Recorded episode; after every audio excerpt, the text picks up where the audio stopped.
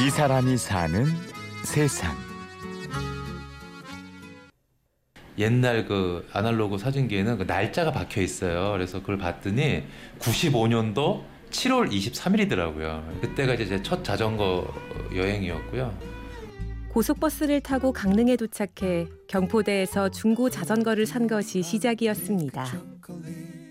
기어도 없고 짐바지도 없는 자전거에 올라 7번 국도를 따라 페달을 밟아 나갔습니다. 뭐 계획은 없었어요. 그냥 어 좀 뭔가 그래도 좀, 좀 기억에 남는 걸 한번 해보고 싶어서 또 그때가 제가 뭐 스물 한 네다섯 살이니까 얼마나 좋은 나이입니까. 근데 그때 이제 아무런 구속 없이 이렇게 몸으로 부딪혀서 여행을 했더니 아 그때 그, 그 느낌과 그 추억이 계속해서 이렇게 머릿속에 맴돌더라고요. 오늘의 주인공 이준희 씨. 취직을 하고 결혼도 하면서 생활인이 되어갈 무렵 우연히 두 번째 기회가 찾아왔습니다.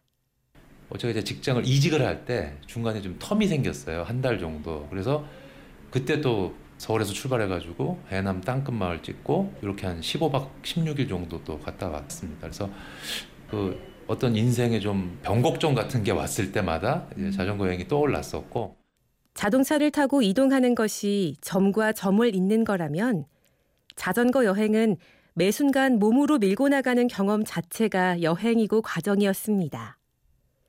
이를 지켜보던 가족들도 차츰 호감을 갖기 시작했습니다. 집사람 같은 경우는 제가 자전거를 타고 여행을 다니니까 되게 좀 재밌어 보였나 봐요. 그래서 어, 어느 날 어, 좀 나도 자전거를 한번 사줘봐. 그러니까 뭐 그래서 이제 집사람한테 어 그래 그러면 한 대 사줄게 그래갖고 자전거를 사주고 태워봤더니 어, 굉장히 잘 타더라고요 의외로. 그래서 이제 집사람이 타게 됐고 큰 애도 1학년 될 때 자전거를 사주고 막내도 1학년이 될 때 자전거를 사서 1년 정도 연습을 해서 소위 우리가 완전체가 됐을 때 그때 이제 대망의 국토 종주 여행을 그 꿈을 이룬 거죠. 서울에서 부산까지 자전거 길이 열렸습니다.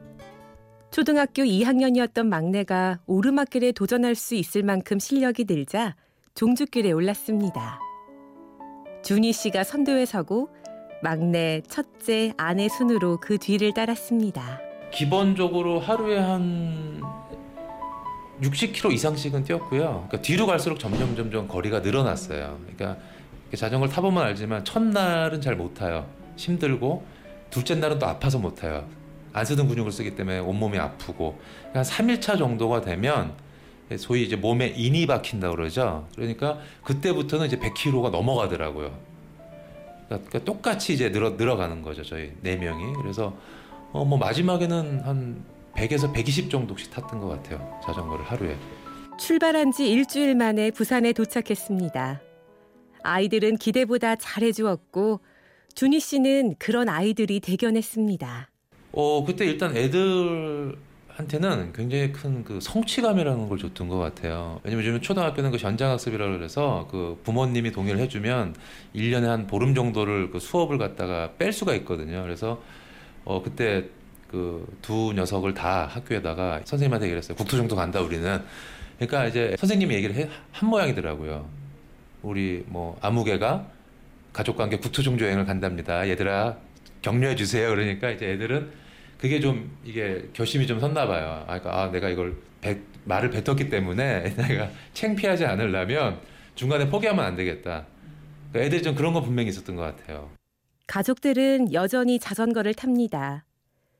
고등학생이 된 첫째는 좀 뜸하긴 해도 매년 강촌에서 열리는 자전거 대회에 참가할 때만큼은 4년 전처럼 가족 모두가 함께 합니다. 집사람 같은 경우 거의 매일 타요.